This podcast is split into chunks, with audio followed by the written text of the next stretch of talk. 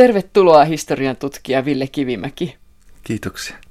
Teoksellasi Murtuneet mielet on järkyttävä alku. 24-vuotias lääketieteen kandidaatti Urpo Viinikka tuotiin sotasairaalan psykiatriselle osastolle 11. heinäkuuta vuonna 1944. Kerro hänen kohtalostaan.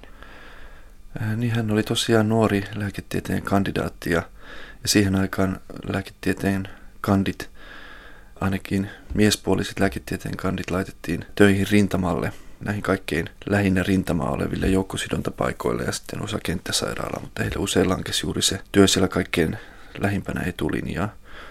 Sitten Neuvostoliiton suurhyökkäyksen aikaan silloin kesällä 1944, niin tämä Viinikan pataljona osallistui juuri näihin raskaimpiin vetäytymistaisteluihin sieltä syväriltä kohti Laatokan Karjalaa. Ja sitten todella kävi näin, että yksikkö oli kärsinyt paljon tappioita, se oli jatkuvan painostuksen alla.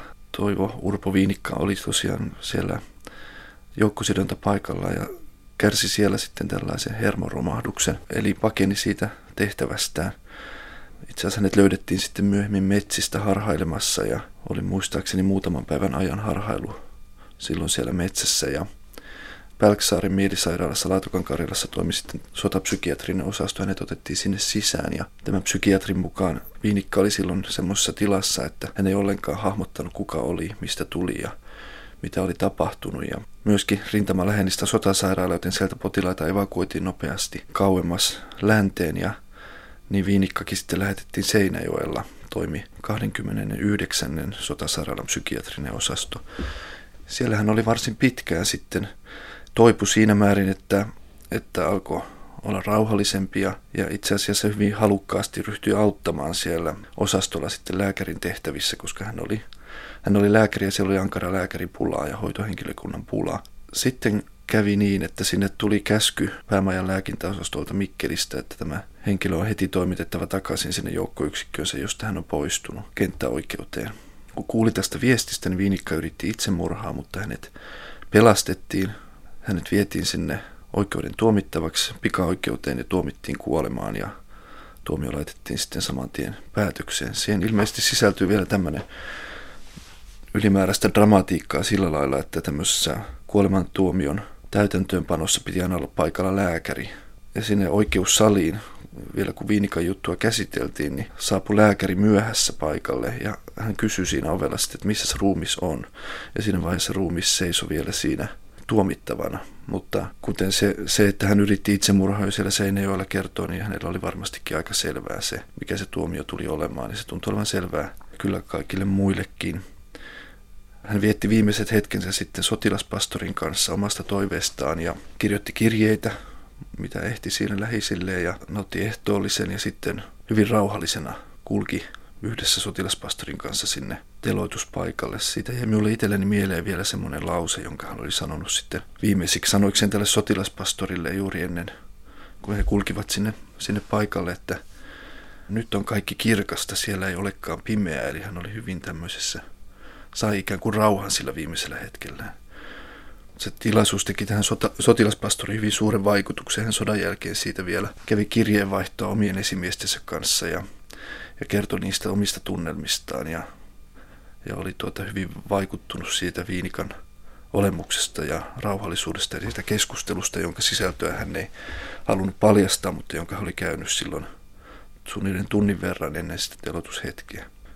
Viinikan tapauksessa on varmasti se on siinä mielessä äärimmäinen tapaus, kun puhutaan sodassa mieleltään järkkyneistä sotilaista, että, että hänellä todella oli viralliset diagnoosipaperit, että hän, hän olisi jo sen ajan lainsäädännön mukaan. Hänet olisi pitänyt tuomita joko, joko ei tuomita ollenkaan tai sitten tuomita täyttä ymmärrystä vailla tehneestä rikoksesta. Piti tuomita lievemmin, mutta hyvin selvältä näyttää, että siinä oli tämmöinen halu rangaista just tätä kyseistä henkilöä. Ja kiistämätöntähän on tietenkin se, että hän jätti sen oman pataljonsa hyvin vaikeaan tilanteeseen ilman lääkäriä joukkosidonta paikalla kesken taistelujen. Siitä on erilaisia arvioita nähnyt. Jotkut sanoivat, että sillä oli hyvinkin dramaattisia vaikutuksia, että siellä haavoittuneita ei voitu hoitaa, koska ei ollut lääkäriä. On kuullut sitten myös toisenlaisia, että, että itse asiassa sillä ei olisi ollut juurikaan käytännön vaikutusta siinä tilanteessa. Sitä on mahdoton. Tai en osaa itse sitä tarkkaan sanoa, mitä siellä tapahtui, mutta se joka tapauksessa katsottiin niin ankaraksi rikokseksi, että telotushan tapahtui juuri ennen hyvin vähän ennen vaan sodan päättymistä. Eli se oli käytännössä ihan tämmöinen, sillä ei ollut mitään vaikutusta siis enää taistelujen kulkuun tai jonain pelotevaikutuksenakaan enää varsinaisesti, vaan se oli selvästi tämmöinen rankasutoimi. Niin ehkä siinä voi taustaksi sanoa sen, että oli, hyvin paljon oli kesän aikana tuomittu nimenomaan rivimiehiä kuolematuomioihin. Ja tässä saattaa olla semmoinen kyseessä, että telottamalla muodollisesti upseerin arvoinen sotilas haluttiin sitten vielä ikään kuin korostaa sitä, että se, ne rankasutoimet ei ollut kohdistunut pelkästään rivimiehiin, että siinä oli tämmöinen demonstratiivinen vaikute taustalla, mutta hyvin traaginen kohtalo se kaiken kaikkiaan on. Sinä sait tällä teoksellasi, Ville Kivimäki, Tieto Finlandian. Murtuneet mielet teoksesi alaotsikko on Taistelu suomalaissotilaiden hermoista vuodesta 1939 vuoteen 1945. Mitä tämä alaotsikko tarkoittaa? Toisaalta se tarkoittaa sitä, että armeija taisteli niitä psyykkisiä häiriöitä vastaan, yritti pitää ne aisoissa ja, ja sitten myös käsitellä niin, niitä sillä lailla, että niistä ei muodostu tämmöistä, niin kuin silloin pelättiin epidemiaa tai tämmöistä joukkomittaista ilmiötä. Toisaalta se tarkoittaa myös sitä, että nämä sotilaat itse usein kävivät kamppailua niiden hermojensa kanssa. Ei ollut suinkaan niin, että pelokas tai hermostunut sotilas olisi siitä paikalta marssinut lääkärin puheelle ja pyytänyt päästä rintamalta pois. Yleensä siinä oli kyse siitä, että sotilaat yritti itse viimeiseen asti pitää ne hermonsa kasassa. Ja sitten vasta kun tilanne oli se, että he, he ei voineet enää sille pelolleen mitään, siinä vaiheessa heidät yleensä ohjattiin lääkärin puhutteluun ja siitä eteenpäin sitten psykiatriseen hoitoon. Eli sitä taistelua käytiin sekä siellä sotilaiden mielten sisällä että sitten myös näiden sotilaiden ja armeijan kesken. Kerrot, että toisen maailmansodan aikana noin 18 000 suomalaissotilasta joutui psykiatriseen hoitoon ja kirjoitat psyykkisesti haavoittuneista ja psyyken sotainvalideista – Joo, se tuota oli sen ajan mukaanhan nämä psyykkiset häiriöt, ne lankes näissä armeijan muodollisissa tämmöisissä kaavakkissa sairauksien piiriin. Niillä, ja noin laajemminkaan niillä ei katsottu olevan kovinkaan suoraa yhteyttä itse, itse taistelutapahtumiin. Tai ainoastaan tämmöinen toissijainen yhteys yleensä. Ja siinä mielessä psyykkisesti vammautuneet tai haavoittuneet ei ollut niinkään sen ajan puhetta. Mutta tämän päivän tiedon valossa ja tästä päivästä tarkasteltuna se nyt on selvää, että he olivat nimenomaan psyykkisesti haavoittuneita, eikä vaan oirehtineet ikään kuin omaa heikkouttaa niin kuin silloin usein ajateltiin. Kerro tärähtäneistä. Niin tärähtänyt on, se on siinä mielessä hyvin kuvaava termi, että siinä on nimenomaan tämä haavoittumisen, ulkoa tulleen iskun ja sen aiheuttama haavoittumisen konnotaatio mukana. Se oli termi, jonka sotilaat kehitti itse jo heti talvisodan alussa kuvaamaan näitä hyvinkin laajaa kirjoa erilaisia, erilaisia oireita ja tapauksia. Voi olla, että sitä oli käytetty jo ennen sotaa tämmöisessä siinä merkityksessä, missä mekin sitä käytetään tänä päivänä puhekielessä. Sitten se on vähän tärähtänyt tai näin. Mutta minä olen löytänyt siitä merkkejä, että on mahdollista, että se on puhtaasti sodan aikana syntynyt termi tässä merkityksessä. Se heijastaa sitä tai kuvaa sitä, että se keskeisin yleisin kokemus, etenkin talvisodan aikana, jonka vuoksi sotilaat joutu psykiatriseen hoitoon, oli nämä erittäin ankarat tykistökeskitykset. Rumputulessa sotilaat alkoi oirehtia tavoilla, jotka, jotka viittasivat siihen, että heillä epäiltiin ensin olevan jonkinlainen ihan fyysinen aivotärähdys tai jonkinlainen muu fyysinen isku, joka oli, he tärisivät, heillä oli kova päänsärky, he, heidän päänsä oli, tai ajatuksensa oli sekavia ja muisti oli mennyt ja kramppasivat jäsenet ja ne oli hyvin fyysisiä ne oireet usein, mutta kun ei sitten löydetty mitään selvää tämmöistä fyysistä syytä, aivotärähdystä tai muutakaan syytä, niin sitä selvemmäksi kävi, että niissä on pohjalla tämä psyykkinen järkytys, joka vaan näkyy tämmöisinä fyysisinä, voimakkaina fyysisinä oireina. Lääkärit ei niinkään käyttänyt tätä tärähtänyt termiä, tai käytti sitä hyvin harvoin. Se oli tämmöinen puhekielinen rintamaslangitermi tälle ilmiölle. Se, mikä siinä on olennaista, on, että tuota se Toisin kuin vaikka nämä lääkäreiden suosimat diagnoosit, vaikka sielusyntyinen reaktio tai psykopaattinen reaktio tai, tai hermoheikkous tai mielenheikkous, niin tähän tärähtämiseen tuntuu todella liittyvän se tekijä, että siinä on kyse tässä tämmöistä ulkoa tulleesta iskusta, joka saa sen sotilaan tolaltaan. Toisin sanoen se ei ollut moraalisesti samalla lailla arvelluttava ja häpeällinen termi kuin esimerkiksi hulluksi tuleminen tai sitten nämä psykiatriset diagnoosit. Niin sulla on tässä kirjassa kuva tärähtäneistä, jota toinen sotilas taluttaa. Miten sotilaat mahtoivat suhtautua tärähtäneeseen toveriinsa? Sä vähän viittasitkin tuohon äsken. Siellä rintamalla vaikuttaa siltä, että sotilaat, ne, tämän tärähtäneen toverit, suhtautu näihin tapauksiin varsin suurella ymmärryksellä. He oli itse ollut niissä samoissa olosuhteissa ja he tiesivät, tunsivat sen pelon, joka oli kaikille tuttu ja ymmärsivät sen, että näin voi tapahtua. Totta kai siihen liittyy osittain vähän tämmöistä pilkallisuutta ajoittain siihen termiin, että no sille nyt vähän kävi, niin se vähän tärähti ja sillä lailla ei nyt halveksunta, mutta hieman semmoista alentuvuutta. Ja oli toki tilanteita, jossa kun oltiin keskellä hyvin ankaria taisteluja, niin se, että joukosta alkaa kadota miehiä, niin ei se välttämättä nyt mitään riemua herättänyt, koska se jätti sitten niiden tehtävät lankes sitten kuitenkin muiden hoidettavaksi. Mutta yleinen käsitys, mikä minulle on syntynyt, on se, että rintamalla siihen oli kaikkein suurin ymmärrys niitä ilmiöitä kohtaan. Sodan jälkeen myös yksi näistä sotapsykiatreista erässä luennossaan mainitsi, että – hänen kokemuksensa oli, että kaikkein parhaiten näitä ilmiöitä ymmärsivät ne etulinjan reservin upseerit, jotka tunsivat ne miehet ja tiesivät heidän taustansa, kun taas sitten jo joukkosinota paikalla tai kenttäsairaalassa ja, ja sotasairaalassa toimineet lääkärit ei useinkaan osoittanut suurtakaan ymmärrystä niitä kohtaan.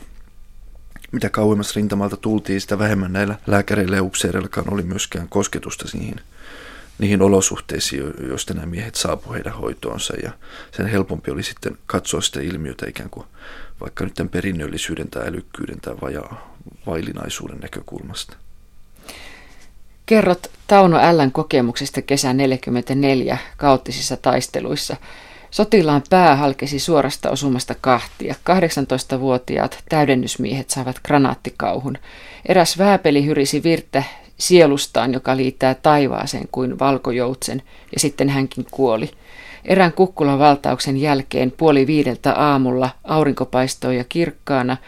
Kun Tauno L. katsoi ympärilleen, niin hänkin useita satoja kaatuneita, ja varhaisaamun ilma haisi vereltä. Hän oli juuri täyttänyt 20 vuotta ja kertoi muistavansa tuon juhannuksen aina.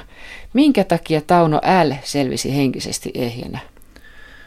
Niin, se on oikeastaan se suuri mysteeri, joka näihin äh, sotatraumoihin sisältyy yhä tänä päivänäkin. Ei, vielä tänäänkään ei voida sanoa mitään. Sitä ei voida selittää tyhjäksi sitä ilmiötä ikään kuin osoittamalla semmoiset tekijät, jotka murtaa yhden ja, ja säästää toisen. Semmoisia ei kerta kaikkiaan näytä oleva olemassa. Niin kuin ei arkielämässäkään. Niin, niin aivan. Ei ole mitään semmoista reseptiä, jolla voitaisiin tehdä tämmöinen immuunisotilas. Siitä asiasta on armeijoita, joissa tänä päivänä, joihin valikoidaan hyvinkin tarkasti se miesaine, jossa, jossa, jotka ei ole siis tämmöisiä massa-armeijoita, vaan hyvin tämmöisiä pieniä ammattiarmeijoita. Niissäkin armeijoissa kärsitään näistä, vaikka niissä periaatteessa on jo hyvinkin tarkka ennakkokarsinta. Ne ne ei ole kadonnut sieltäkään minnekään. Saatiin sitten tämmöistä Suomen armeijan kaltaisesta reserviräisarmeijasta, joka käsitti käytännössä kaikki nuoret miesikäluokat jostain 18-vuotiaasta aina tuonne lähemmäs 40 vuotta näkyy kuitenkin tekijöitä, jotka tilastollisesti tarkasteltuna osoittaa tiettyjen miesryhmien olleen herkempiä ja tiettyjen psyykkisesti kestävämpiä siellä rintamalla. Ja se, mikä, mikä myötä kiinnosti itseni eniten jonka varaan sitten aika paljon rakensi, jota yritin paljon selittää, oli se, että, että hieman toisin, itse asiassa hieman toisin jopa kuin tuossa sitaatissa sanotaan, siinähän puhutaan näistä nuorista asevelvollisista, jotka meni tykistötulessa sekaisin. Tämmöisiä tapauksia oli totta kai paljonkin, mutta jos katsotaan koko sitä armeijaa ja kaikkia niitä psyykkisiä häiriöitä, niin kaikkein yleisin, yleisimpiä ne oli kaikkein vanhimmilla reserviläisillä. Ja sen selittäminen onkin sitten jo aika monipolvinen tehtävä. Noin yksinkertaisesti näyttää siltä, että 19-24-vuotiaat asevelvolliset ja nuoret reserviläiset, heillä oli hyvin suuri halu näyttää pärjäävänsä siellä rintamalla – he muodosti myös hyvin tiivitä tämmöisiä toveriryhmiä, jotka oli riittosia, tarjosivat kaiken sen, mitä he sillä hetkellä elämässään tarvitsivat suojan, ystävyyden, tuen. Semmoisia hyvin voimakkaita mies, nuorten miesten porukoita, joita näkee tänä päivänäkin, miten nuoret miehet ryhmäytyy. Se oli merkittävä tekijä. Heillä oli myös usein varsin läheinen äitisuhde näillä nuorilla. Asevelvollisilla he kirjoittelivat ahkerasti äidillensä ja äidit vastasivat ja äidit ja myös isät jossain määrin toimii ikään kuin tämmöisinä tunnesäiliöinä tai henkilöinä, joille nuoret miehet pystyivät laskemaan omat murheensa ja jotka vastasivat niihin murheisiin, lohduttivat ja ottivat ne ikään kuin osittain kantaakseen sen, minkä pystyivät. Siinä taas on ero näihin vanhempiin reserviläisiin, joille se läheisempi ihmissuhde oli jo se oma vaimo tai vähintäänkin tyttöystävä tai kiilattu. Ei tuommoinen kolmikymppinen mies varmaan ryhdy vaimollensa esimerkiksi niin helposti tilittämään kaikkia pelkojensa ja ahdistuksiansa. Hänen pitää olla se vaimonsa silmissä aikuinen mies. Ja oli jopa niinkin, että vaimot paljon kirjoittivat omia huoliaan miehilleen. Ja, ja näin, että se oli tuota, siinä mielessä tasa-arvoisempi suhde. Mutta näyttää siltä, että se ei psyykkisesti ollut yhtä, yhtä kannatteleva suhde kuin tämä äiti-poikasuhde näillä nuorilla asevelvollisilla. Se, mikä siinä täytyy sanoa, että tähän tarkoittaa sitä sota-aikaa. Sen sijaan minusta on hyvinkin todennäköistä, että monilla näillä nuorilla asevelvollisilla, jotka selvisi hyvin siellä sodassa, ainakin näennäisen hyvin, monilla heillä ne oireet tuli sitten sodan jälkeen, kun he joutuvat palaamaan siviiliin ja vanhemmilla miehillä oli siinä taas ehkä etupuolellansa siinä, että heillä oli jo perhe, ammatti, koti, siviili-identiteetti ja näin siinä, missä nämä nuoret miehet joutuivat aloittamaan käytännössä aivan tyhjästä. Mutta sitä ei oikeastaan ole vielä tutkittu tarpeeksi, sitä, että miten, mitä tapahtui sitten sodan jälkeen. Mainitsit tuon yhteisön, Ville Kivimäki. Kiinnitti huomiota kirjassasi siihen, että etulinjassa taistelleista syntyy oma yhteisönsä ja se oli hyvin mielenkiintoinen, millä kaikilla he pyrkivät korostamaan sitä omaa ryhmäänsä. Joo, kyllä ne etulinjasotilaiden yhteistyö, he itse korosti sitä paljon, että sitä ei kukaan voi ymmärtää, joka ei ole koskaan siellä ollut. Ja siihen liittyy myös paljon niin tämmöistä halveksuntaa niitä miehiä kohtaan, jotka ei ollut etulinjassa. Puhuttiin esimerkiksi koiraslotista, että mies, joka ei ollut siellä etumaissa linjassa, hän oli koiraslotta tai paraatisotilas tai tämmöisiä halventavia termejä ja se tuntuu olevan kyllä kaikissa armeijoissa sama juttu, se sama ilmiö, että etulinja erottautuu siitä muusta sekä kotirintamasta että sit siitä muusta armeijasta ja siellä korostetaan sitä omaa erityistä asemaa, sitä omaa myös erityistä miehekkyyttä ja tämmöinen jermupartojen kasvattaminen ja tietynlainen jermukulttuuri, joka siellä kukoisti, niin se on myös ilmentymää siitä, siitä samasta asiasta. Mainitsit myös sen, että kypärässä saattoi olla pääkallo ja sitten kaatuneilta tai vangiksi jääneiltä kerättiin voitonmerkkejä, muun muassa valokuvia ja, ja oltiin likaisia, ei pelkästään puutteellisten hygieniaolosuhteiden takia, vaan he halusivat korostaa asemaansa sodan todellisina työmiehinä. Nämä on hirveän mielenkiintoisia Joo, se likaisuus on varmaan niin, että eihän he tokikaan itseään sotaneet siellä, mutta se, että siitä likaisesta lumipuvusta, käytetyn näköisestä varusteesta, niistä tuli tämmöisiä statussymboleita myöskin siitä, että tässä ollaan nyt todellakin siellä edessä, tässä ollaan siellä kuoleman rajamaalla, niin kuin joku sen sanokin. Muistelisin, että joku rintama-upseeri, etulinja-upseeri käydessään, sitten oli joku tämmöinen kasku käydessään takaliljona, se oli kehunut, että hän tulee sieltä missä ruumiita tehdään, eikä sieltä, missä ruumiita pestään. Että se, siihen liittyy tämmöistä makaperia, jopa jonkinlaista ylpeyttä siitä, että ollaan siellä väkivallan keskellä ja ollaan kestetty se, se kaikkialla ympäröivä väkivalta siellä etulinjan asemissa, se myös hitsasi niitä miehiä yhteen, jos se myöskin rikko mieliä. Minkä takia etulinjassa oli enimmäkseen, miehet olivat enimmäkseen pienviljelijäperheistä ja työväestöstä?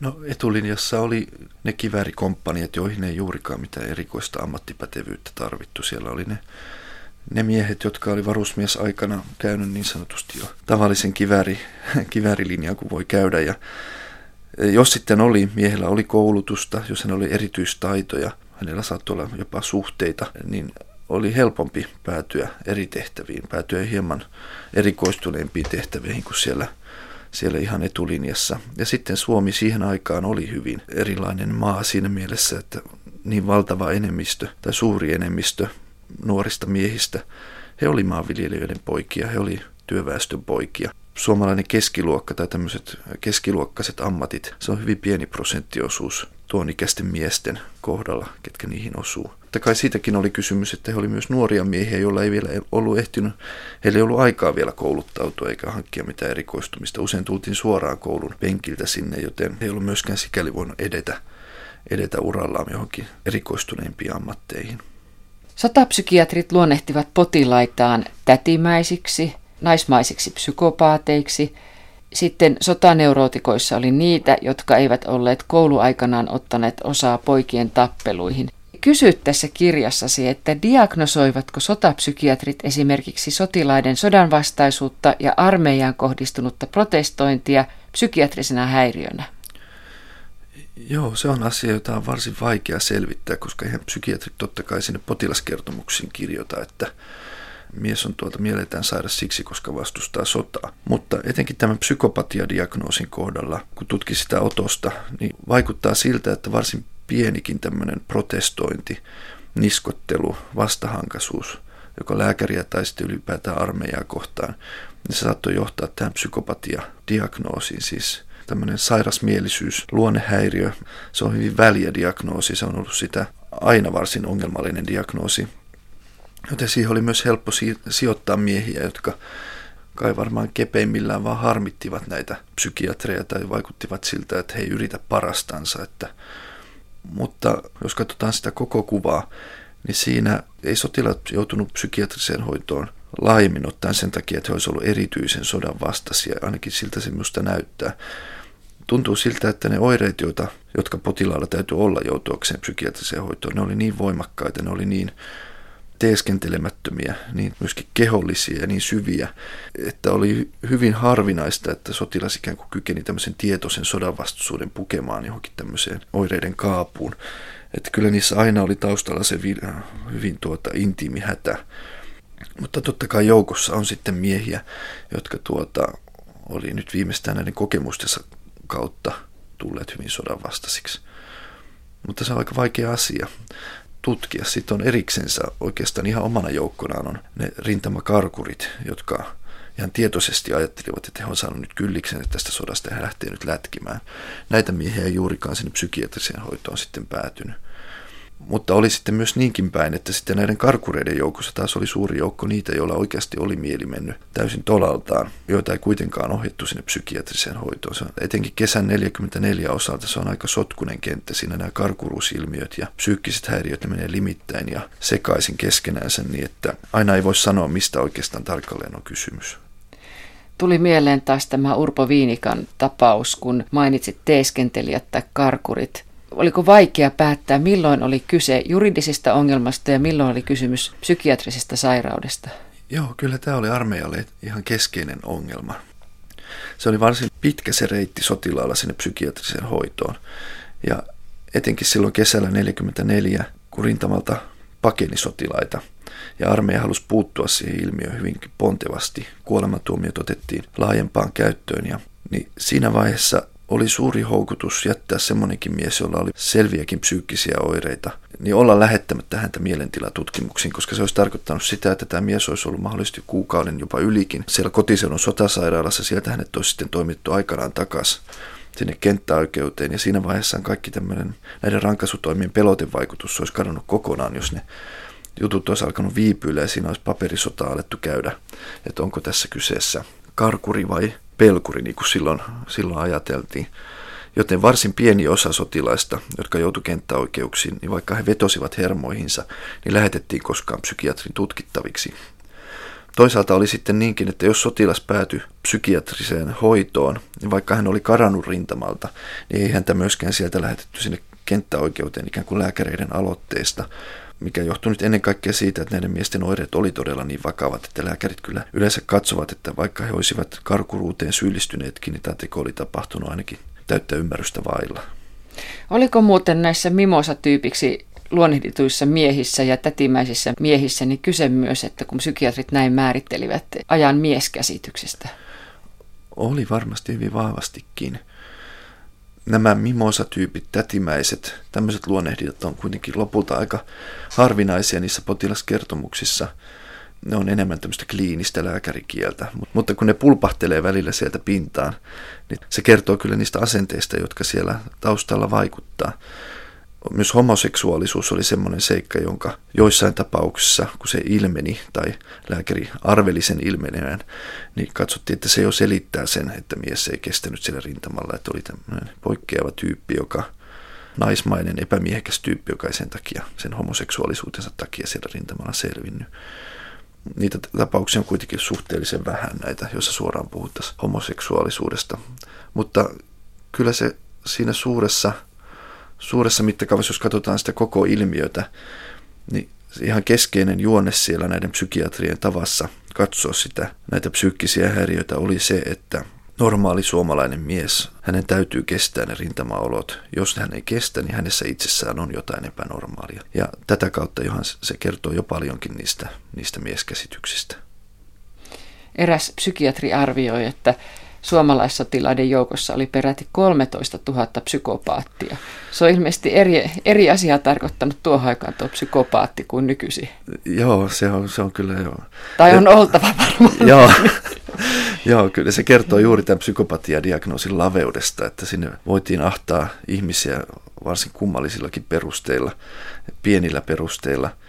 Ja se oli siihen aikaan todella varsin suosittukin diagnoosi, se psykopatia se liittyi läheisesti sen ajan ajattelussa tämmöiseen yhteiskuntakelvottomuuteen, joka oli toinen tämmöinen, tai joka oli hyvin muodikas termi siihen aikaan niin lääkäreillä kuin yhteiskuntapolitiikassa ja, ja laajemminkin, joka tarkoitti sitä, että osa kansasta nähtiin tämmöisenä yhteiskunnallisen elämään kelvottomana aineksena, josta on vaan haittaa, ja joka parhaimmillaan voidaan ehkä voittaa takaisin kansakunnalle, mutta jossa on paljon semmoista aineesta, joka on ikään kuin toivotonta, josta on harmia, minne, he vaan, minne heidät vaan sijoitetaankin.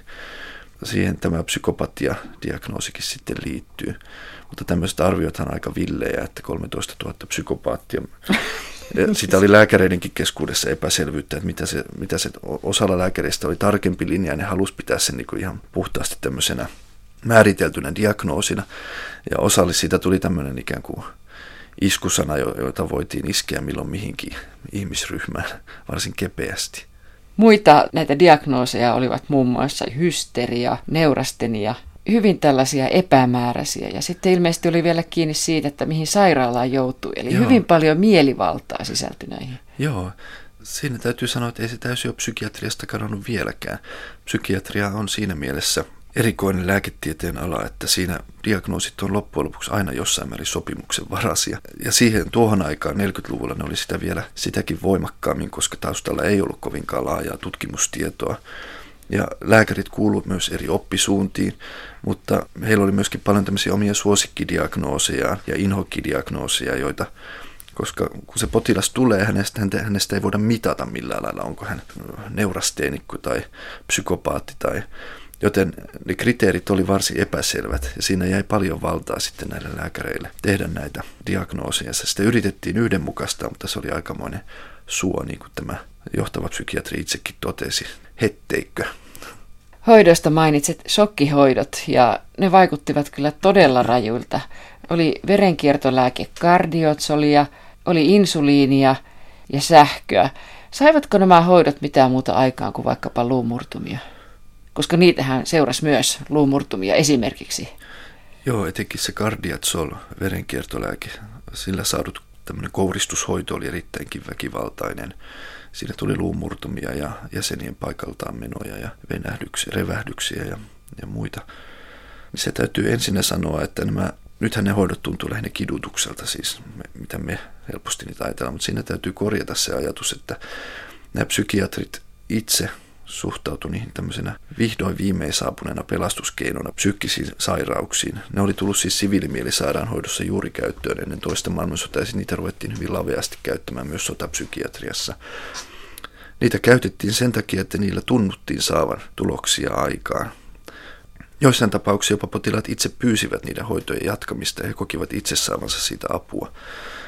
Mutta etenkin tämän kardiatsolin kohdalla on mainittava, että sillä oli myös selvä pelotevaikute. Eli jos, jos ihmisille annetaan semmoisia hoitoja, jotka on hyvin väkivaltaisia ja kivuliaita, johon myös tähän kardiatsoliin liittyy myös tämmöinen eriskummallinen tuhoutumisen tunne silloin, kun se kohtaus alkoi, joka koettiin kuolemana, tämmöinen hautaan laskeutumisena tai täydellisenä pimeytenä, tämmöinen tuhoutumisen tunne, niin kuin sitä kuvattiin, niin on selvää, että niillä oli myös se vaikute, että he potilaat katsovat, että mikä vaan on parempaa kuin tämä. Mutta se, se ei voi olla pelkästään se pelotevaikute, joka niissä toimi. Näiden hoitojen vaikutteet ne on edelleenkin sähkösokkihoitoa käytetään tänä päivänäkin ja se on vaikea masennukseen usein se ainut hoitomuoto, jolla voidaan jopa ehkä sitä itsemurhia, jolla voidaan saada jotain aikaan. Mutta sikäli kun minä tiedän, niin sillä sähkösokkihoidon se vaikute, mikä siinä todella vaikuttaa, niin se on edelleenkin hämärän peitossa, joten yhtä lailla se hämärän peitossa oli myös tuolloin. Mutta ne raportoidut tulokset oli yllättävänkin positiivisia miten lääkärit raportoi niistä sodan aikana. Mutta siinä täytyy korostaa sitä, että se parantuminen silloin tarkoitti sitä, että näiltä potilaita katosivat ne kaikki akuuteimmat oireet. Se ei suinkaan tarkoittanut mitään tällaista, että he olisivat ikään kuin selvinneet traumastansa tai, tai toipuneet ikään kuin heidän mielenterveytensä olisi toipunut ennalleen tai mitään tämmöistä, vaan se tarkoitti sitä, että tämmöinen äh, jatkuva tärinä katosi kehosta tai potilas kykeni orientoitumaan ympäristöönsä tai että hän ei ollut enää ihan vauhkossa tilassa. Parantuminen silloin tarkoitti sitä. Ja siihen näiden hoidoilla tuntuu olleen yllättävänkin paljon vaikutusta. Erikoiselta vaikutti semmoinen, että sotilas saapui psykiatriselle osastolle ja hänet heti piti diagnosoida tai tutkia. Ja se nimenomaan oli erikoista, että, että saattoi olla vaikka yöaika ja hänen älyikänsä ruvettiin määrittelemään. Sodassa järkyttynyt ihminen joutui vaikka yöaikaan tosiaan selittelemään sananlaskuja, osoittamaan yleistietouttaan ja matemaattista osaamistaan. Joo. Mikä, mikä tämmöisessä voi olla takana? Toki yleensä tehtiin niin, että potilaan nämä taustatiedot piti selvittää mahdollisimman pian, mutta älykkyystestejä Yleensä se nyt annettiin kuitenkin levätä nyt se yön yli, mutta joka tapauksessa niitä tehtiin sotilaille, jotka oli vielä aivan päästään pyörällä niiden rintamakokemustensa vuoksi. Siinä näkyy se nimenomainen se ajatus, että näissä tapauksissa täytyy löytyä joku rakenteellinen syy sieltä potilasta itsestään. Ja niin kuin sen ajan psykiatriassa laajemminkin, niin älykkyys tai tarkemmin sanottuna vähälyisyys oli se muotiselitys hyvin monelle ilmiölle. Katsottiin, että kaikki selittyy sillä, että kyse on vähälyisestä henkilöstä, joka ei kykene ymmärtämään hänellä annettuja tehtäviä, joka on tällä lailla altis erilaisille tunteen heilahteluille ja on pieni joukko sotilaita. Silloin rintamallehan joutui myös lievästi kehitysvammaisia miehiä, mitä nykyisin kutsuttaisiin lievästi kehitysvammaisiksi sotilaiksi, koska heitä ei ollut käytännössä karsittu juuri lainkaan psykologisesti. Ja tässä on tietenkin olemassa tämmöinen oikeakin riskiryhmä, mutta näitä karkeasti liioiteltiin, näitä älykkyysmittausten selitysvoimaa, jopa niin, että se sai välillä ihan niin surkuhupaisiakin muotoja. Että siellä oli muistaakseni yksi tapaus, joka osui omalle kohdalle, oli tämmöinen sotilas, joka vuonna 1941 todettiin vähälyiseksi, mutta joka sitten myöhemmin hän oli sitten omasta toiveestaan palannut rintamalle ja hän päätyi aina reserviupseerikouluun asti ja upseeriksi rintamalle sitten myöhemmin. Eli vaikea kuvitella, että siinä olisi nyt taustalla tämmöinen, että se diagnoosi olisi osunut kovinkaan oikeaan silloin alkuun myöskin nämä todella sotilaat oli aivan päästään pyörällä. He ylipäätään ehkä ymmärtäneet, mitä heiltä nyt tentataan.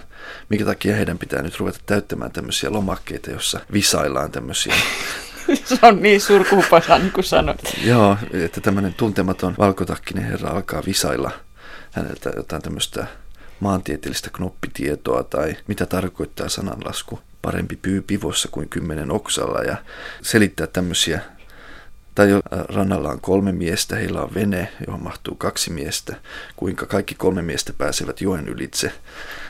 Tämmöisiä niin kummallisia tehtäviä. Se kertoo myös siitä, että miten vieras se rintama todellisuus usein näille psykiatreille itselle oli. Että oli lähempänä alkaa etsiä selityksiä sieltä tämmöisten älykkyystutkimusten avulla, kuin kysyä siltä tai se yrittää selvittää, mitä sille miehelle oli siellä rintamalla juuri tapahtunut. Oli myös sairaaloita, joissa sitä älykkyystutkimusta, jossa jo siinä sodan aikanakin tämä johtava psykiatri Sven Donner sanoi, että nyt täällä mennään jo liian pitkälle, että täällä, täällä diagnosoidaan vähälyisyyttä jo aivan liian kepeästikin. Vaikka hän itse oli juuri tämä älykkyys tuota ajatuksen johtavia kannattajia, hän oli hyvin voimakkaasti ajanut näitä älykkyystutkimuksien käyttöä kaikissa sotasairaaloissa, mutta jopa hänenkin mielestä siinä mentiin paikkapaikoin liian, liian pitkälle. Oliko jotain yleistä linjaa siinä, että että minne sotapsykiatrisesta sairaalasta vapautetut henkilöt joutuivat? Suomessa hyvin pieni osa itse asiassa lähetettiin takaisin etulinjapalvelukseen. Siinä nähtiin, että ei ole armeijan kaitu, että sinne etulinjaan saapuu miehiä, jotka on psyykkisesti alttiita romahtamaan uudelleen tai, tai aiheuttamaan häiriötä ympärille tai levittämään tämmöistä hermostuneisuutta ympärilleen. Joten tuota, siinä kehittyi sitten tällainen järjestelmä, jossa ne miehet lähetettiin sotasairaaloiden psykiatriselta osastoilta Lahteen. Hennalan kasarmeilla toimi tämmöinen hermotarkkailukomppania, jossa sitten yleensä lyhyen aikaa heitä todella tarkkailtiin ja siellä oli psykiatria. Katsottiin, että mihin he nyt soveltuisi, mikä heidän tilanteensa nyt on, mihin pisteeseen asti he on toipuneet ja mitä heillä voisi tehdä. Ja yleisintä oli, että täältä Lahden hermotarkkailukomppaniasta heidät sitten sijoitettiin tällaisiin erillisiin linnoitusrakennuskomppaniin, joita nimenomaan perustettiin näille hermotoipilaille, niin kuin silloin sanottiin. Ja näitä komppanioita ei lähetetty etulinjaan. Ne toimi yleensä joko ihan kotiseudulla tai sitten tuota selvästi rintama-alueen takana. Linnoitustöissä, erilaisissa rakennustöissä, purkutöissä, jopa poimivat marjoja tiettyyn vuoden aikaa ja tekivät metsätöitä ja Heiltä vaadittiin kyllä paljonkin, mutta ei, ajatus oli, että ei kohtuuttomasti, että he, he ikään kuin saisi tehdä semmoisen määrän työtä, johon he oikeasti kykenee. Ja että he tämän työnteon mittaan myös toipuvat jälleen siihen kuntoon, että heistä ainakin sitten sodan jälkeen eh, heiltä ei tule invalidihakemuksia, että he toipuvat ainakin työkykyisiksi. Oliko muuten sellaisia psykiatrisia potilaita, jotka laitettiin huoltojoukkoihin? Oli, oli joo. Ja Eli hankaliin tilanteisiin kuitenkin joutuvat sitten. Kyllä, kyllä heitä hankaliin tilanteisiin joutuu. Tässä on semmoinen vieläkin varsin harmaa vyöhyke, että jos sotilas alkoi oirehtia siellä rintamalla, niin hänet jo passitettiin ensin joukkosidontapaikalle ja sieltä kenttäsairaalaan. Ja sieltä kenttäsairaalasta hänet lähetettiin vasta psykiatriseen, varsinaisille sotapsykiatrisille osastoille. Mutta näyttää siltä, että varsin suuri osa tänne kenttäsairaalaan tai joukkosidontapaikalle saapuneista sotilaista, jotka oirehti psyykkisesti, heitä ei suinkaan lähetetty sinne eteenpäin, vaikka katsottiin, että ne oireet on sen verran laimeita tai, tai niiden kanssa voi vielä tulla toimeen, että on parempi laittaa tämmöinen mies sinne rintama-alueelle vaikkapa hevosmieheksi tai, tai töpinään keittiömieheksi tai johonkin muun huoltotehtäviin tai, tai sitten antaa nyt vaikka levätä kolme päivää sen jälkeen palauttaa entisiin tehtäviinsä. Näiden miesten lukumäärä, jotka ei koskaan saanut mitään psykiatrista diagnoosia, vaan jotka tämmöisestä selvistä psyykkisistä oireista huolimatta palaa sitten erilaisiin tehtäviin sinne rintama-alueelle, niin siitä ei oikeastaan voi sanoa mitään varmaa lukumäärää. Mitä sitten tapahtuu näille miehille, kun sota oli ohi? Niin, sitä minä tässä omassa väitöskirjassa ja tässä suomenkielisessä kirjassa päässyt lopulta juurikaan tutkimaan. Heidät kotiutettiin, tehtiin selväksi, että tuota, sotainvalidikorvauksia tämmöistä tapauksista ei tulla myöntämään, eikä myönnettykään. Parhaimmillaan, tai, tai jos nähtiin, että, että tuota, on hyvin tärkeää, että tämä mies ikään kuin kiinnittyy takaisin siviilielämään, niin lääkäri tai upseeri saattoi kirjoittaa hänelle jonkinlaisen suosituskirjeen, jossa kerrottiin, että hän oli ollut tämmöisissä ja tämmöisissä linnoitustöissä ja on työkykyinen ja, ja näin, jotta hän niin sijoittui sitten nopeasti työelämään. Ja se työ oli se ajatus, kaiken läpäisevä ajatus, että työtä tekemällä ihminen parantuu ja työtä tekemällä ihminen kiinnittyy takaisin siihen yhteiskuntaan tuottavaksi kansalaiseksi ja eikä heittäydy ikään kuin yhteiskunnan hoivan varaan, niin kuin silloin sanottiin.